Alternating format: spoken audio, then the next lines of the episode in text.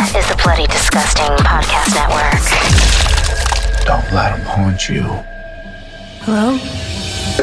Boils and ghouls, lock your doors and strap yourselves in. From Los Angeles, California, Bloody Disgusting presents the Boo Crew Podcast. Horror news, commentary, reviews, interviews, and more. With your hosts, Lauren and Trevor Shand and Leone D'Antonio. I'm Leo. I'm Lauren. I'm Trevor, and we are the Boo Crew. Welcome to episode 111.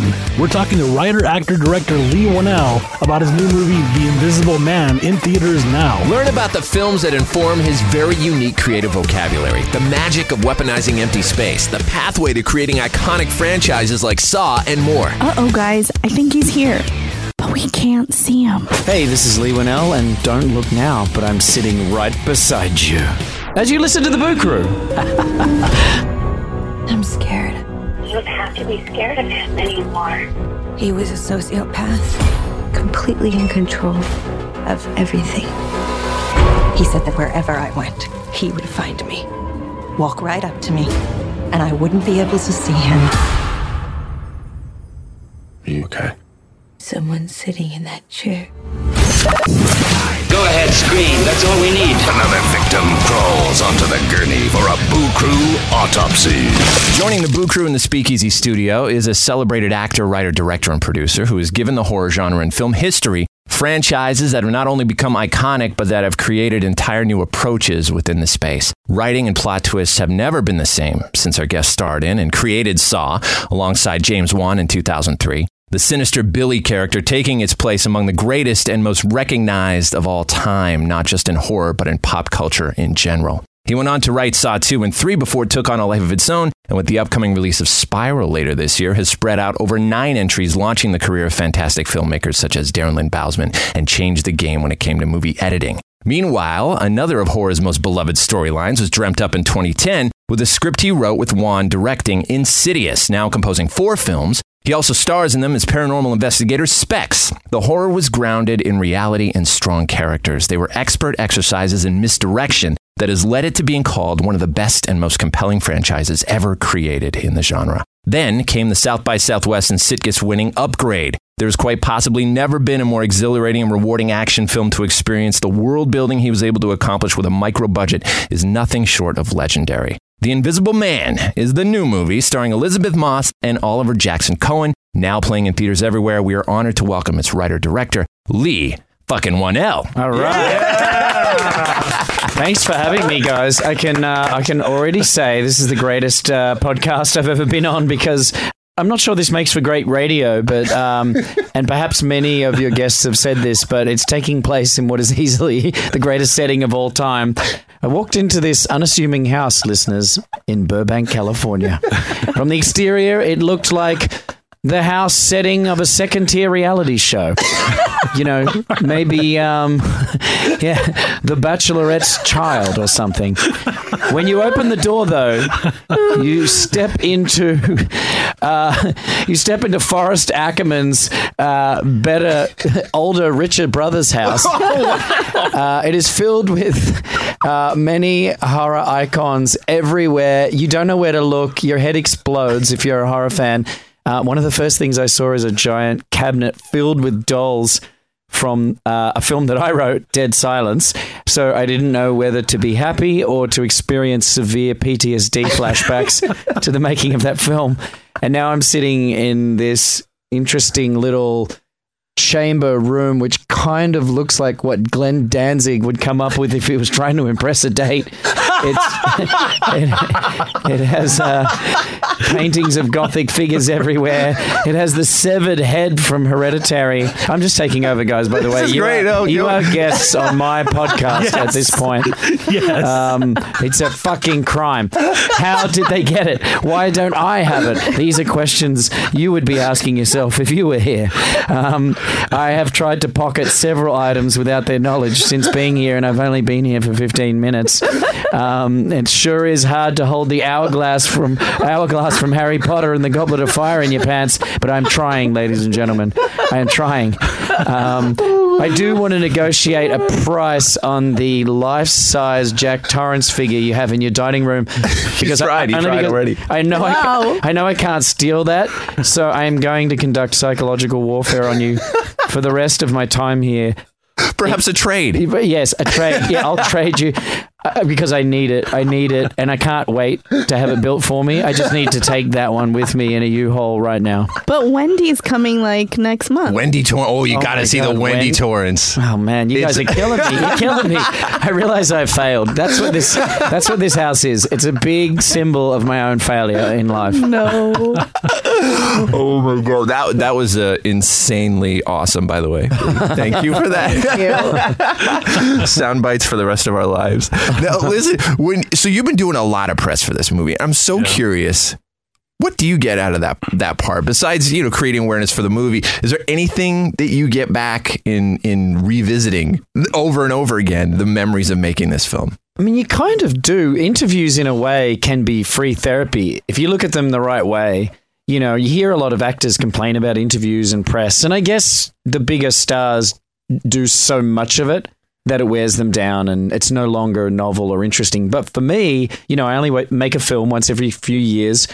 So interviews are fun. Like, um, first of all, there's someone sitting there right in front of you who wants to talk about your film. And, and I've made films before. I've been part of movies that no one was interested in. You know, where the publicist is like, we have an interview with Cat Fancy lined up. but aside from that, uh, time's not calling. So if whenever I'm lucky enough to make a film that where people are lining up to interview me and it's time and it's the New York Times and it's it's podcasts like this and it's I'm I'm I'm I'm excited. I'm I recognize that it is a champagne problem.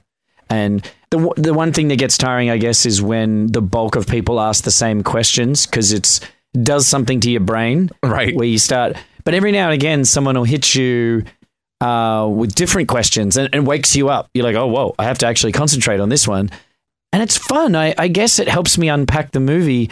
Usually, with a movie, when you finish it, there's a period of a few months where you wait for the marketing people to come up with a plan, and then they'd figure out when it's going to come out and then you start doing interviews and you're like thinking back like okay where was my head at months and months and months ago well in the case of this movie that didn't happen i only finished the film a few weeks ago No oh, way. Oh shit! yeah this movie already had a release date we we were working towards a release date and so it's a, been a weird experience to be like okay that's it tools down dust the hands and then walk out of the room into an interview hi That's crazy. so, so it's like I'm unpacking the experience so close to the experience. You know, it's like a shark attack victim. He's just been hauled out of the beach, his legs hanging off, there's blood everywhere, and a reporter sticks a microphone in his face and like, "What is it like being attacked by a shark, sir? Can you describe that for me?" The guy's like, "I'm kind of still going through it. It asked me in a month when the legs healed." I feel I'm that I'm that shark attack victim on the beach. Like people are asking me about my motives for this film when I'm still trying to work out it just happened. You know, I've had no time to digest it and think about it. So it, it's been in, on this particular film. It's been interesting. Speaking of that, is there anything that you've learned about you know during the press process about the film that you never thought about before? A couple of things, like sometimes someone will point something out, and I'll think, "Oh wow!" Like like um, connections to Upgrade. You know, people saying, you know, this film It's like has- part of the same universe. Yeah, or like, well, more like um, sharing a lot of the same filmmaking techniques and a lot of the same iconography. Like, you know, there's a rich guy who lives by the sea, Right, yeah. Overlooking, like, I didn't a even, lab and all I this didn't stuff, even yeah. realize. You know, it seems weird to say it, but I didn't even realize that un- until it was pointed out in an interview. Like, wow, there's something going on there. I need, maybe uh, Freud could unpack that one for me, but um, but that so that's been interesting to sort of look at that and and it's been um, it's been interesting to see how much people react to just little things that you do in a movie. Sometimes you think a little subtle thing you do in a movie is just going to skate by the audience, and and it doesn't. You know, it lands with people. Like in the movie, we do this thing where we pan away from the actors to like these empty corners. Yeah. Right, right. And you know, when you're on the set, you have no idea if that's going to work. Is it going to land? And then all the interviewers start asking about it, and you're like, oh, it it it, it landed. It, it it resonated with people. It's good for your next movie because you take that with you. Like the next movie I direct, I will now be armed with this knowledge that any little thing that I do that's purposeful or different or unique in some way will stick with people. And so it makes you want to do more of that, you know, makes me want to be more unique, and be be crazier, you know, try something, keep keep getting more and more um, bold, I guess. Sure, sure. What looking back at what informs your decisions in the way, the very unique way that you've come up with making films and telling these stories. What were those first films that impacted you in that way? in my in my life when Yeah. I was you know I think the fil- the first film that had a really big impact on me was Jaws like every other kid I mean I was born in 77 the year Star Wars came out and so I think by the time I was you know 5 years old it had just come out on video like I think that that was right when VHS and Oh, beta yeah. was a thing Yeah. Yeah, I remember yeah. my dad my dad came home he had won a, a beta video machine at a golf tournament. Wow. Like, like he'd, he'd come in first at some local golf tournament, and the prize was this video player the size of a microwave. It's probably like three thousand dollars back then. Exactly. Yeah, it was like a gajillion dollars, and and of course the the tape. If you remember on the beta, Yeah. it went upwards. Yeah. You put the tapes in, and and so I remember that thing landing in our house, and what a novel! It's like we can watch movies at home, and uh, we all trundled off to the video store, the whole family. Of course. We were selecting from the beta section, which was very thin. Yes, it was. If you remember, the VHS section Right. was huge, Yeah. and then they'd be like, "And here's a couple of beta titles for you losers." and those tapes were much bigger too, right? Yeah, they were. Yeah, yeah. But I, I remember that day I walked in. I guess I was five years old, and um, I walked in and I saw this cover. It was this faded, crappy video store cover of a shark rising up towards the woman, and it had this like. That's before I've seen the movie. Just that image had a huge visceral imp- impact on me. I was obsessed with it. I, and I remember this, you know, like it was yesterday. I just, my dad wouldn't let me get it. He said, "Oh no, no, that's too, that's too much for you." He made me get Popeye, starring, Rob, starring Robin Williams and Shelley Duvall. Also, a very crazy film. Yeah, yeah, exactly. Her equally horrific. But um, I kept hounding him about it. I remember I would go to school. this is funny. I'm just. go- I remember going to school and asking people if they'd seen it. Like, who's seen Jaws? And this one girl, still remember her name, Michelle Wild. Shout out to Michelle. Wild with an E. She she told me she's like, yeah, I've seen it. So I guess we're five, and I was like, "Tell me about it." My dad won't let me watch it, and she was like, "Well, the shark comes, and then he eats like an ocean liner, and then like, and then like, um." These army people drop it, she just made it up. She had not seen it. And by the way, you should have seen me. I was like, "This film sounds incredible." I, I was almost disappointed when I saw the movie and they didn't drop bombs on the shark. But um, but so I guess that's the first movie. Like like everyone of that era, I was obsessed with Star Wars. But there was something extra special about Jaws that went beyond Star Wars. As much as I loved Star Wars, there was something more. And I, thinking back now, I think it was the first seeds of that love for horror. It was like. You know, Star Wars is great and all, but it's not a horror movie. It's not scary. Like something about Jaws I could not stop thinking about it. It drove my parents crazy. Every story I had to write for school, every drawing the teacher said, like, okay, everybody do a painting. It was always a shark. It was always, I mean, this was like a years long obsession with, with sharks and jaws. And, and, and so, yeah, I guess that's one of the movies I can point to. Sorry, I'm giving you guys really a long No, this answer. is good. This is good. I love this. Would you? Ever would you? I would love to see what you would do with a Jaws film. Yeah. What's funny, it's interesting with Jaws, isn't it? Because what other movie do you know where a filmmaker dropped the mic on an entire genre? I mean, for what is it, 40 years since it came? 75 is when it came out. Yeah. Like, Yeah. no one's been able to make a truly great shark film at the level of Jaws. There's been fun shark movies. Yeah. Right. But like he he dropped the mic and was like, "Follow that, shitheads," and, and everyone in the world said, "Can't." And uh, and um, it, it's just it's just interesting that he, you know, with his second feature film, he managed to define an entire little subgenre. of Yeah. Aquatic horror. aquatic horror, shark movies, and they all follow in the footsteps. By the way, any movie, whether it's Deep Blue Sea or the, always has the sort of POV and the legs, and the they're always you can't get away from Jaws. Its shadow is so long. But you know, then along the way, there were other seminal movies that you know shaped me beyond the usual sort of Raiders of the Lost Ark crowd. movies like, um, I mean, the Carpenter movies, man. Just Carpenter's 80s run from 80 to 90 is like unparalleled. Spectacular. Think about it. Just like Big Trouble in Little China, you know, the thing. it's just crazy. Like those were just VHS staples in my house. You know, my brother and I must have watched Big Trouble in Little China 400 times on VHS. We just, they sort of become who you are, don't they? Like Yeah, they once really you, do. you absorb them so much that they're like a part of you. Yeah.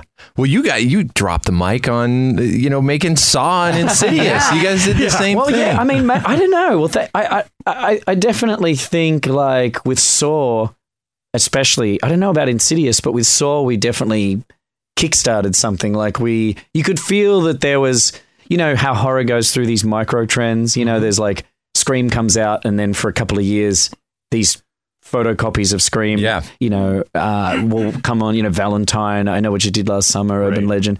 It, it's funny as someone who's witnessed those micro trends coming and going over the years. It's a funny thing to have started one. We're not the first people to make a, a gory, intense horror movie at all, but uh, just in the way that Kevin Williamson wasn't the first person to write a slasher movie involving teenagers. It was enough of a hit and it was unique enough that all of a sudden, for a couple of years, that was the thing in horror. You know, Hostel and and all these these intense gory movies were coming out. That's been a funny thing to be like, oh wow, we had our we, we for a moment there we were the sort of pioneers of the moment in the horror genre. Right? Yeah. I mean, no horror movies really look this looked or sounded the Right. same since Right. since Saw. And we were we were discussing this last night of how Saw has in cinema history probably one of the greatest twist endings ever. We were really starring proud of you, that actually. one. It's pretty funny. I know it was it Totally was Bell.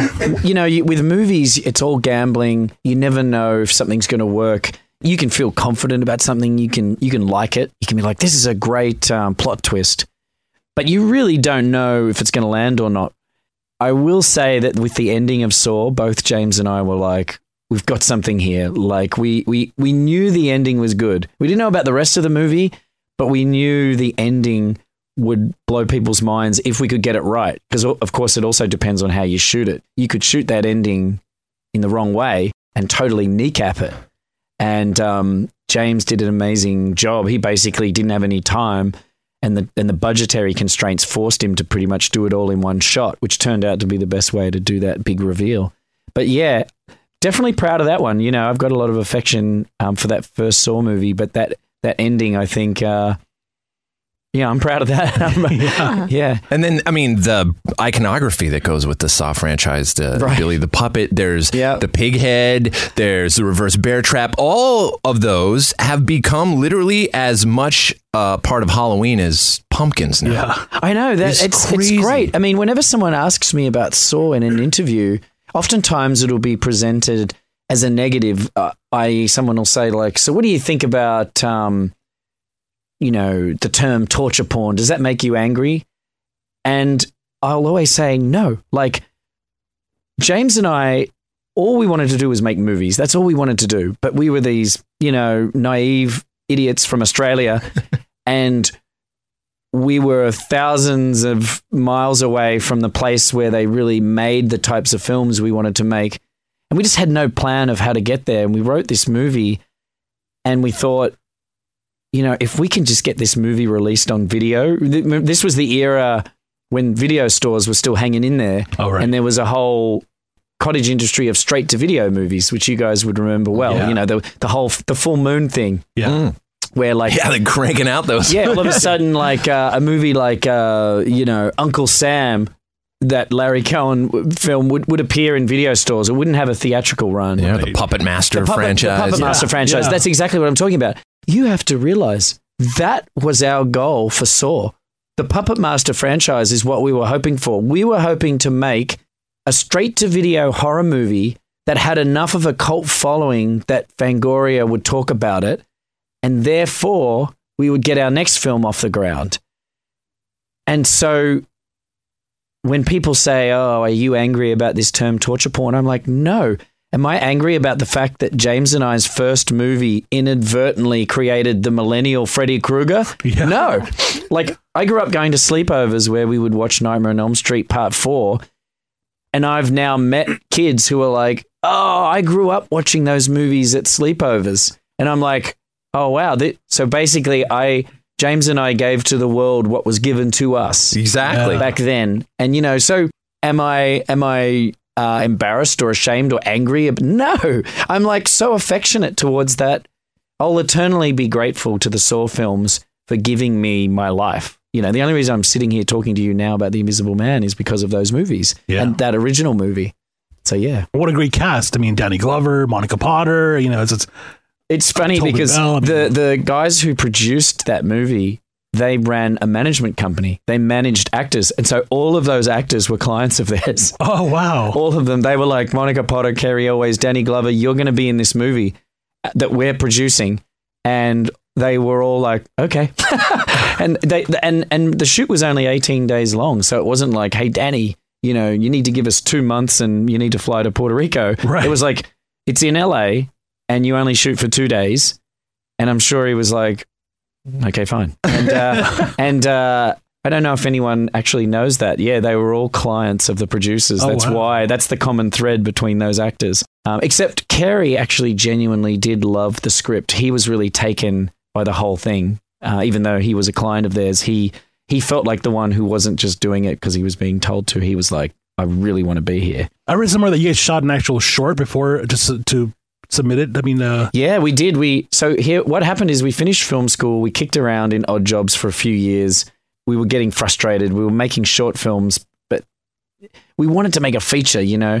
And so finally right around the time the Blair Witch came out, I think that was 99, we we got inspired by it and we're like, let's just write our own film and finance it ourselves. Let's let's write something like the Blair Witch where the low budget aesthetic is part of the story and we could probably save up five thousand dollars or ten thousand dollars, and we'll go shoot it on video. So that was the whole plan. And so when we came up with this idea for Saw, I went off and wrote the script, and we were going to make it with our own money. And it was actually my agent at the time in Australia who said, "No, don't go and shoot this for five thousand dollars in someone's garage. Give it to me for a year, and let me go and find real money for it." And we'll because he was uh, she was really taken by the script. And James and I said, mm, six months, not a year. We gave her six months, and she said, okay, fine. So she went and tried to find the money in Australia to shoot the film. And if she had succeeded, Saw would be an Australian movie. But she was not successful. And she came to us at the end of the six months, and, and we, we were like, time's up. And she said, you know, give me six more months. And we said, nope, we, we, we were so desperate to shoot this movie. We just wanted to make a movie. And she said, okay, just give me two more months. I'm taking it over to LA. And I think I can get it made in Los Angeles because that's where they make these types of movies. I think the reason we couldn't get it done here in Australia is because they don't understand horror. And we said no. We said, nope, time's up. We're doing it. We, we can't wait a second longer. We had that impatience of youth. And she she said fine and then she just went and shopped it around anyway. And while we were trying to get it off the ground she called us and said um, i've got a guy interested in la and the end of the story is she, she said you're going to come over and meet with this guy. I'm going to fly you over. And james and i looked at each other and said but instead of just going over to la with a script we should take this money we saved up to make the whole movie take this $5000 and spend it on a let's pick the best scene from the script.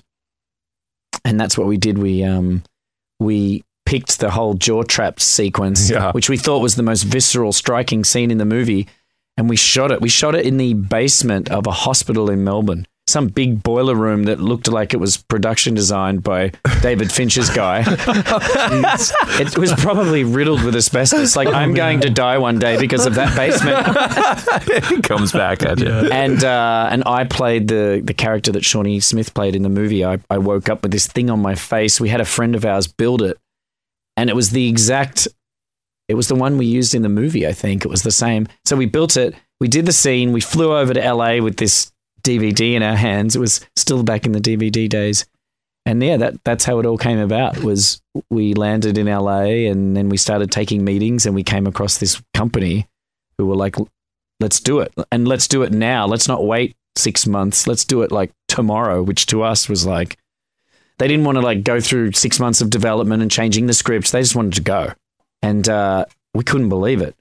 We were thinking, why did it take us so long to come to LA? like, what- what is wrong with us? Like, this was like the Emerald City to us, you know, when we first got here because we couldn't believe how many doors opened, how many people were willing to talk. Yeah. I remember during press time for Saw, I was working on a show called Loveline with Adam Carolla and Dr. Drew. Oh, and yeah. you were a guest. It was actually myself and Cary Elwes. Yes. Giving sex advice. yeah. And do you know what's funny? I actually, someone, like last year sometime, someone emailed me a link to that interview and said, um, Hey, I was listening to this old Loveline interview and I came across you guys. And I listened to it and I was like, not bad, pretty funny. Like, I remember Adam Carolla saying to me, like uh, at the end of the whole thing, he was like, Hey, thanks, guys. You guys were actually, uh, you guys were actually uh, engaged. Mostly, we get like the bassist from Slipknot or something, and he's got, he's got nothing to say. And uh, I don't know how good that Adam was Carolla was. No, that was awesome. But um, I I remember that being really fun. That was like when Saw came out. So w- were you actually in the room when yeah, I was doing that? yeah, that? I was there. Oh wow, this Yeah. is like And a I was reunion like- of sorts. It really is. It really is.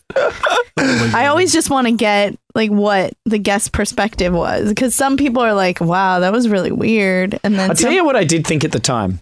In listening back to it, I was like, um, oh wow, this is really engaging. Like we're talking, but I do remember being in the room. They never looked at us. They would talk to us, but they would never meet. And I was like, wow, they they would they'd be looking at other things. yeah. and and I and I was like, it's disconcerting. It's like I, I, I was trying to get in their field of vision, and it, it seemed like they didn't want us there. But um, but then at the end when he said, "Oh, that was great," I was like, "Oh, was it?" Like it totally. Right. No, he, When it- they loved you. They just have their own little thing. Yeah, they going operate in um, their weird bubble. I hosted that show once, and it was very weird. That's in that same way. And then you have callers, disembodied callers, who you're talking to with these crazy issues, and you're trying to, you know, it's yeah, it's weird. Yeah, It was, fu- it was, it was, it was. You know, they're very funny. I, I have to hand it to Adam Carolla. He's a very funny, quick man. Like his off the cuff jokes. You know why these guys get paid so much? Is Yeah. because they uh, can just rip. it's crazy. And he, to me, he at least when when we did that show, he was genuinely hilarious. You know, a lot of the times with those radio shows, they need other people to go and laugh at the guy's lame Right. joke. But Adam Carolla wasn't that. He was genuinely funny. He is. He's, got a a gift really. for that. You know what's Funny funny guy. is I he sold his house in Los Angeles, right? And it was right when my wife and I were looking for a new house, and we went to his place, Oh no way! and he this was a few years ago now, but he had under his pool a full on dive bar that he had recreated.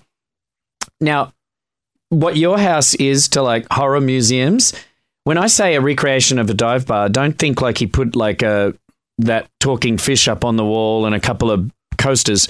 I'm talking like if you asked a production designer on a film to build you a dive bar, Like a set. a set. It was that, and he and and the back wall of the bar had portholes into the pool. Oh my So god! you could, like- like underneath the water kind Yeah, of thing, underneath the water. So someone cool. someone swimming could. And there were booths like you would have in a real, it, and it was this. By the way, this wasn't a smaller. This was the size of what a your average. Have you ever been to the drawing room in Los Feliz? Uh-huh. Yeah. it was Uh-huh. about that size. Wow! and it had the and it had the booths and it had the tables in the red cracked leather everything he had clearly said to somebody with his Loveline money build me one of those bars and I swear to God, I almost bought that house just based on that. Wow. I was like, I was So awesome. the other, the rest of the house, I was like, it's pretty good, but the bar, I was like, it was crazy. Like, so that was that's my other Adam Carolla story. That's insane. Wow. well, let's jump. We'll jump over to Invisible Man. We've seen it. We all saw it. Leo's Yes, seen it twice, twice. Oh my- already. already, already, Yeah, okay. already. Yeah. I love those repeat viewers. it is. It is. Uh, dude, it's a masterpiece. Yes. it really is a Thank you, masterpiece. thank you. Now, I think perhaps, as you were saying, like one of the strongest elements is that very early on in the film, you set the tone to make us afraid of nothing, which is a real magic trick because in doing that, you then make us afraid of fucking everything. exactly. right? Exactly. Right? So, so what was the secret sauce of pulling that off so beautifully?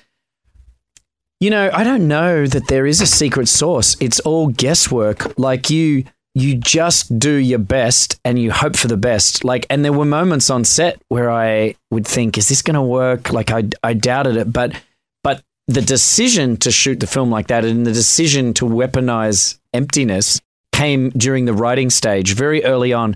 Like when I when I took the job, someone suggested the title of The Invisible Man to me. It wasn't something that I was pursuing. It was some something that someone said to me, you know, what would what would you do with this? And I couldn't stop thinking about it. And I ended up taking the job. And I was sitting at home with a notepad and I'm thinking, okay, so what's scary about the invisible man? What would I have to do to make this character scary again?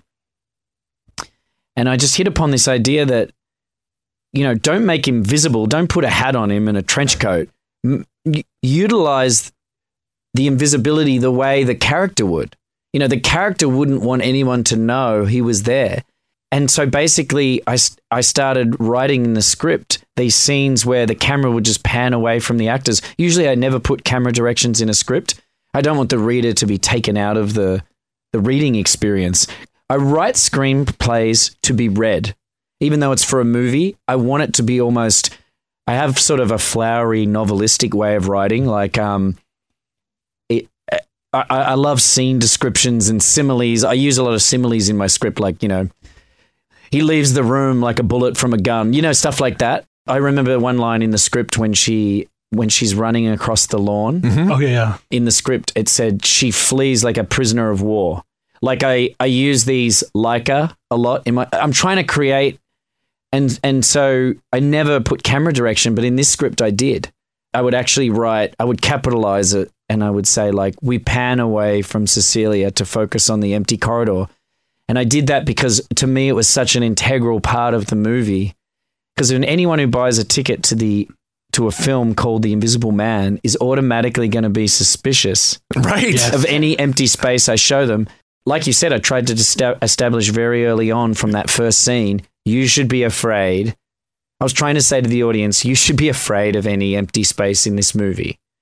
And if and I realized if I could do that, I, I, I wondered if I could make an audience tense for an entire runtime. Like usually the EKG chart of a horror movie is jolt, relax for a while, get scared again, relax, relax. You know, we cut to the sheriff, you know, being like, ah, looks like another double murder, chief. And you, you sort of go, oh, I can relax, you know? I just saw the film Misery again recently. I screened it at the um, Egyptian Theatre, and um, every time we go to the sheriff and his wife, it's this little moment where you can breathe, and they have this little comic banter between the sheriff and his wife. I wanted to make a movie that didn't do that. I wanted the EKG chart of this film to just be one straight line ramping up. Not sure I achieved it, but that's what I was trying to do. So that's why the you just start Ah, toying definitely with achieved Definitely achieved it. it's not only the camera pans, but you know what else? It's, it's it's the lack of sound also. Right. It's like you know the camera's holding on empty space and there's no sound, and you're like, Yeah. well, that seems familiar because you know you could be in your, in your own house, you look at a dark corner, and you're in your own place with no sound. So it's a very familiar playing with your mind. Yeah. Do I hear something? Do I see something? Yeah, I mean, You I just think too many horror films, not everyone obviously, but I think too many people that make horror films use the music to tell the audience when to be scared. They'll have a shot of an empty corridor and then the music will be like, and it's like, be scared now. And it's like, yeah, we know, dude. Like, you, I think to me, music is a good punctuation mark on something that's scary. Like, it's icing on a cake, it's not the cake and and and so in those scenes i try to strip out all the sound and then let the audience do all the guesswork and hopefully it makes them tense You dealt with a reflection on toxic masculinity and the female experience in a very artful and delicate way, which made it even that much more effective. Can you talk about achieving that balance? yeah i mean it felt organic to the script i certainly wasn't trying to shoehorn an issue or a topic of the day in like obviously toxic relationships and domestic abuse and the whole Me Too movement. It's something that's very public right now. It's a conversation that's happening. But I feel that I'm, I'm exactly the wrong person to be talking about that issue. People like me have had the microphone for a long time. And I think now is the time to listen. But when I was writing this movie, as soon as I decided the lead character would be a woman who was escaping from this relationship, I then did some research, as I always do on any screenplay if I'm writing a film about a you know, a homicide detective. I'm going to go and in- interview a homicide detective, and I, I, I don't want. I don't want to take my knowledge of homicide detectives from movies I've seen. I want to actually go and interview a real one and get the real story because that's what research does. Like, um, I feel like it it makes your film unique. Like, like for instance, take a film like Heat. Right, Heat is the oldest story ever told. Cops and robbers. But when you watch it, you feel like you've never seen that movie before. And the reason is because Michael Mann did so much research into real life characters, not only with interviewing detectives, but going to prisons and interviewing. he did so much research into that topic that it became specific. And when something's specific, it's unique. When you're in danger is when you have the cops and robbers movie that just takes its cues from other movies.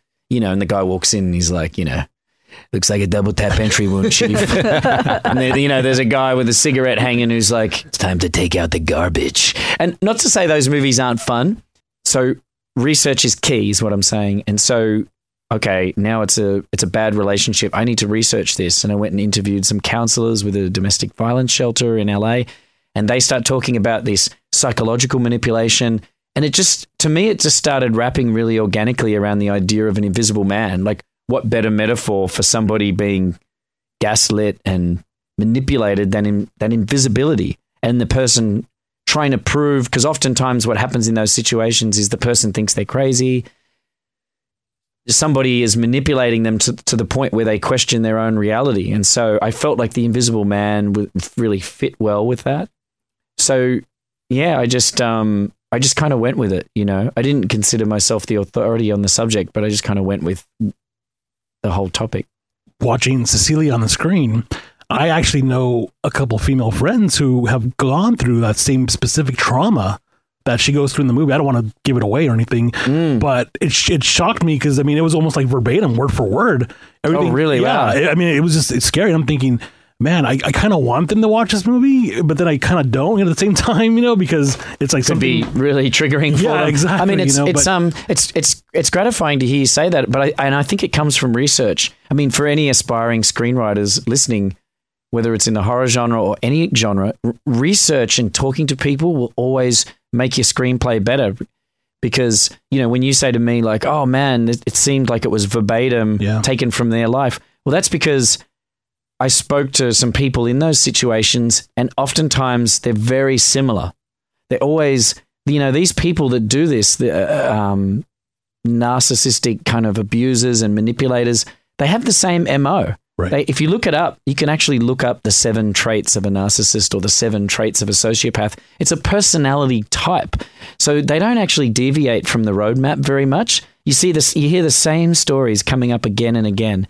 If people have a, a narcissist in their lives or a sociopath who's really manipulative, they always can trade stories with other people that match up. And so that's probably why my research led you to say, wow, this really matches up with my friend's stories. Yeah, exactly. You know, every story is the same story when it comes to dealing with these types of people.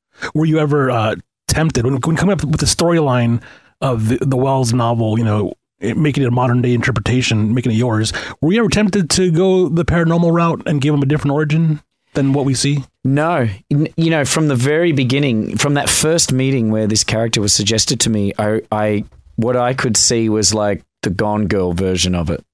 Okay. And and when I say the Gone Girl version, I mean that very stark, clinical, modern, very very modern. Like if I if I had to choose a movie that I could see in my head, it, it would be Gone Girl. That that sort of very clinical Fincher style. Not to say that I saw the movie being similar to that film plot wise, but stylistically. And just how, how that film had a lot to say about modern relationships. You know, it's a thriller, but it's really about a marriage. And so I, I could see, so at, at no point did I think, man, I should set this film in the 1800s or I, I think I would rather watch that movie than direct it.